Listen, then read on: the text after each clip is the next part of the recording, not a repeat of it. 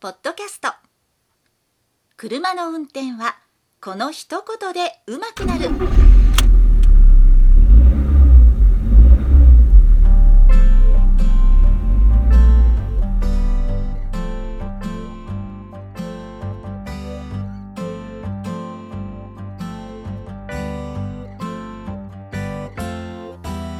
この番組は車の運転に悩めるあなたを応援します。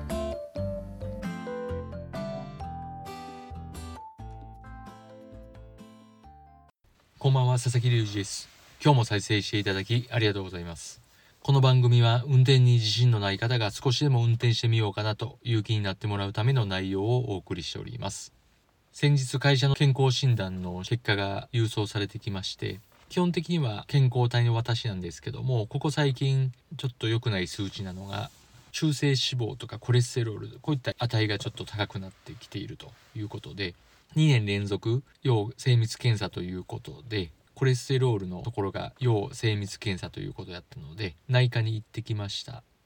そうするとその検診結果を見て、まあ、コレステロールの薬を出すということで、まあ、それを毎日飲み続けてくださいというふうな治療です。でこの数値のこととかあまり気にしたことなかったんですけどももっとコレステロールの高い方がいらっしゃいましてその人に聞くともう全然私ぐらいのコレステロール値なんかはほぼ正常に正常に近いというふうなことでその人は倍以上あるというふうなことを言っていたのでまあそれでもその正常値からあ超えてるということですから薬でも飲んでまたそこに戻したいなというふうに思いました。それプラスこれもここ最近の悩みといいますかお腹周りが脂肪で大きくなってきた。というのがあります。で体全体ではなくてお腹周りというところがポイントでやっぱり普段の食生活とか甘いもの好きというところもあってそこに贅肉がついてるのでここ最近ストレッチだとか筋トレをやるようになってきて、まあ、これは毎日少しでもやることと毎日継続するということでやってきてますけどまあ今のところあまり成果はないんですけどそのうち成果を出したいなと思っております。ストレッチと筋トレによって。YouTube なんかを見てますとそういった動画が出てきますのでそれを参考にしてやっています。ということで今週のテーマなぜイタリア車にはまるのかこれについてお話をしていきます。イタリア車に乗ると結構ハマる毒にやられるなんていうことをよく聞きます。でこれはアルファロメオであれば毒蛇だったりフィアットであればサソリそういった毒に刺されて、まあ、ずっとハマってしまうみたいなことを言われるんですけど結構それっていうのは、まあ、当たってると言いますか、まあ、イタ車はなんかすごいハマるものがあるなというふうに思います。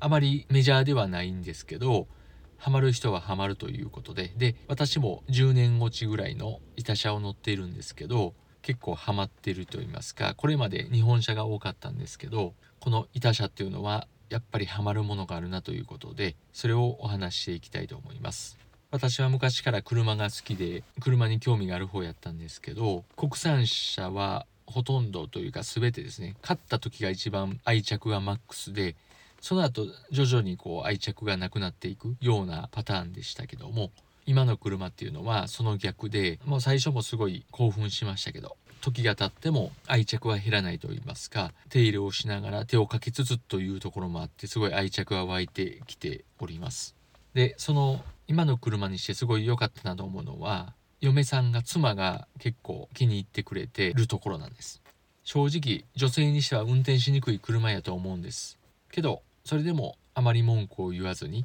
気に入ってくれてるのは見た目がいいからというところだと思います。やはりそのデザインまあ日本車でもかっこいいなと思うのはありますけどもイタリア車のデザインっていうのは何かやっぱ国産車と違うなというふうなことでもちろん自分の車っていうのはどんな人であってもかっこいいというふうに思ってると思いますけど特に私の妻の場合はまあそういった見た目の良さというところもありますし周りの人からですねよく言われるとかっこいいなというふうに言われるとまあ女の人でそういった車を乗ってるのはかっこいいなというふうに言われるのもすごいいいところやと思います。でそのまあ見た目とか内装も結構味があるんですけど走っていても楽しいというのがやっぱりあります。この走っていても楽しいっていうところが一番のポイントなんですがそれを分析しますとスピードがそんなに出てなくても速いように感じるみたいなところです。決してこれが恐怖とかスリルということじゃないんですけどもこのエンジンの音の出方とか回転数の上がり方だとかそういったところがなんとなくこうやる気にさせるっていうことじゃないんですけど実際そんなに速くないんですけど速い感じがするというふうなところが面白いです。なので国産車の方が速く感じないけどすごい速いっていうので実際競争したりすれば国産車の方が速いんでしょうけど一般的には速い車が多いんでしょうけど実はゆっくりでもそうやって楽しめるというのがイタ車の特徴かなと思います。もちろんイタ車の中でも速い車有名なフェラーリとかランボルギーニそういった車もありますけどそこまで行くとちょっと普段扱いにくいなと乗りにくいなというふうに思うと思いますけどそうではない結構庶民的と言いますか一般的な板車であれば速くなくても速い感じがすると。まあ実際速い車もありますけどそれはやっぱり一部の車で結構見た目とか見た目は速い感じがしたとしても実際はそうではないと。でまた運転手って運転しやすいというのもあります。多少癖はありますけどやっぱり運転していけばそれってその癖に慣れていくものですからそれがそんなにきついこととは感じないということでもありますし見て楽しい乗って楽しいというので板車にはまる人っていうのは結構多いかなと思います。で昔と違って今はそんなに故障しません。今の私の古い車もここ23年は故障したっていうのがないのでまあそれまでちょっと故障があったりしたんですけど故障してないので古くなったとしてもしっかりメンテナンスをするとか丁寧な運転をしていけばそんなに故障するっていうのはないと思いますので特に新しめの板車であれば故障の心配も少ないと思いますしあとは最近は定額の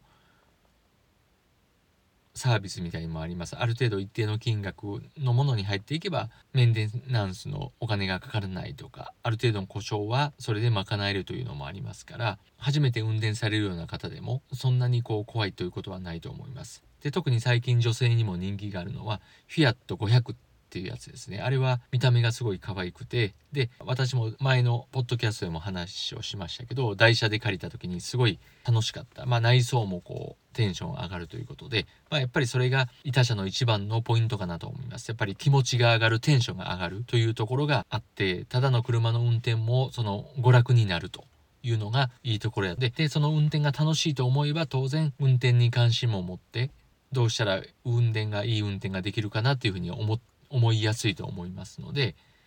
ファッションだけで運転するということではなくて実際ファッションから入ったとしてもそのイタリア車の車の運転を楽しんでイタリア車イタリア車の運転にはまってでそれを楽しむそれを長く続けるってなればいい方向に行くと思いますので是非イタリア車最近の新しい車であれば故障の心配も少ないですからおすすめしたいと思います。ということで最後まで聞いていただきありがとうございました本日の番組はいかがでしたか？この番組ではあなたからのご意見ご感想ご質問をお待ちしております。メールアドレスは rysasa.gmail.com RY の Y はワイシャツの Y それではまた次回をお楽しみに。